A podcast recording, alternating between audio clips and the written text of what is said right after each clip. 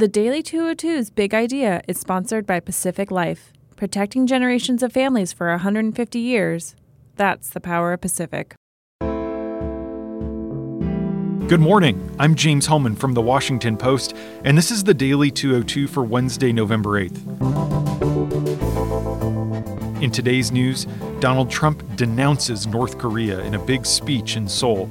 Senate Republicans are outlining a different approach to a tax overhaul than the House and some updates on the shooting in Texas. But first, the big idea.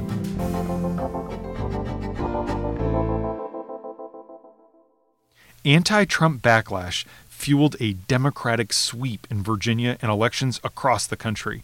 Tuesday was the best day for Democrats politically since Barack Obama won re election in 2012.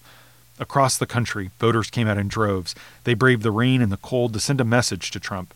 The results across the country represent nothing less than a stinging repudiation of the president on the one year anniversary of his election.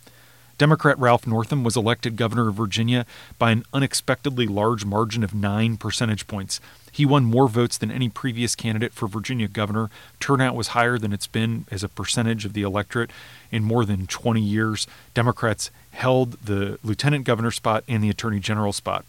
His Republican challenger, Ed Gillespie, could just not escape Trump's unpopularity, despite his best efforts to thread the needle.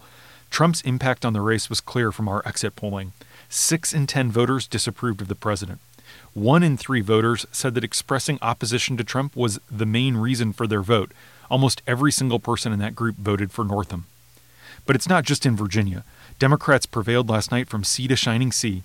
For example, last night, Maine became the first state in the country to expand Medicaid via ballot initiative. Republicans campaigned hard against it, including the Republican governor who had vetoed several attempts by the legislature to put it into law. But expanding Medicaid passed by 20 points. Democrat Phil Murphy won the New Jersey governor's race by 13 points over Chris Christie's lieutenant governor. And by winning a special election, Democrats took control of the Senate in Washington state. This gives Democrats full control of all three states on the West Coast. But Democrats didn't just run up the score on blue turf, which is why Tuesday is such a big deal.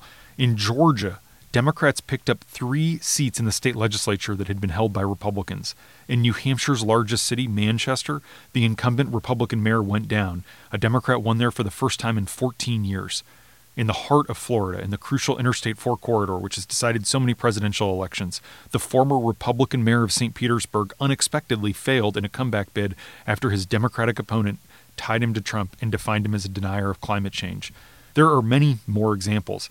But to understand the true magnitude of this Democratic victory, let's turn back to Virginia. Democrats, many of them unknown first time candidates with relatively little money, are poised to pick up at least 14 seats in the House of Delegates. Four races, in addition to that, are so close that they qualify for a recount. Those results will determine control of the chamber. Democrats needed to pick up 17 seats to gain control of the House of Delegates, and no one not a Democrat, not a Republican, going into last night thought that the House was seriously in play. The results, in fact, mark the most sweeping shift in control of the legislature since the Watergate era. One of those contests is worth mentioning. Virginia's most socially conservative state lawmaker was ousted from office in the exurbs of D.C. by a Democrat who will be one of the nation's first openly transgender elected officials. Danica Roem, a 33 year old former journalist who began her physical gender transition four years ago, beat Robert Marshall, a 13 term incumbent who has recently called himself Virginia's, quote, chief homophobe, and earlier this year introduced a bathroom bill which died in committee. In her victory speech, she said, quote, discrimination is a disqualifier. And that's the big idea. Here are three other headlines that should be on your radar. Number one, President Trump harshly denounced North Korea and its nuclear ambitions during a speech to the South Korean National Assembly in Seoul.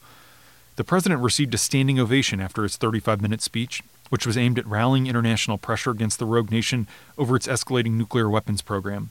He did not discuss what would prompt the United States to use military force against North Korea, nor did he offer ideas on how to coax North Korea to the negotiating table. Trump attempted to make a surprise visit to the demilitarized zone on the South Korean North Korean border yesterday, but he was forced to turn back at the last minute because of bad weather. Number two, Senate Republicans are considering a starkly different approach to overhauling the tax code than their House colleagues. Senate leaders are exploring postponing the centerpiece of the effort, an $845 billion corporate tax cut, by one year until 2019.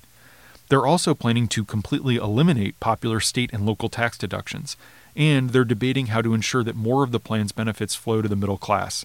This approach sets up a potential collision with House Republicans and the White House, which desperately wants legislation signed by the end of the year.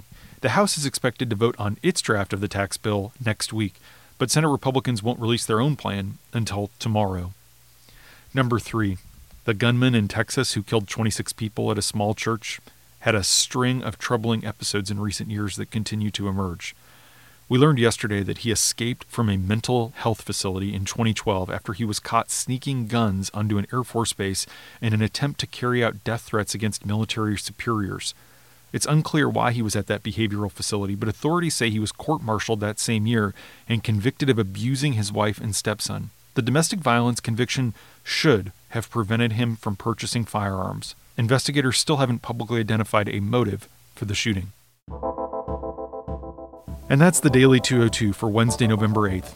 You can read much more about yesterday's election, including some fascinating numbers from our exit poll of Virginia, in my newsletter at washingtonpost.com slash daily202. Thanks so much as always for listening. I'm James Hohmann, and I'll talk to you tomorrow.